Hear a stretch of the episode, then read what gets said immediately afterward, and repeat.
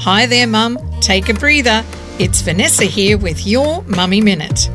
Words. You might have gathered I like to use them. Turns out my son is the same, and his report card could have been mine. Who would have guessed? We also have the same weakness in editing, being able to fit the required amount of words in the required context. For a school story, he was so engaged he'd furiously scribbled four pages and a thousand words.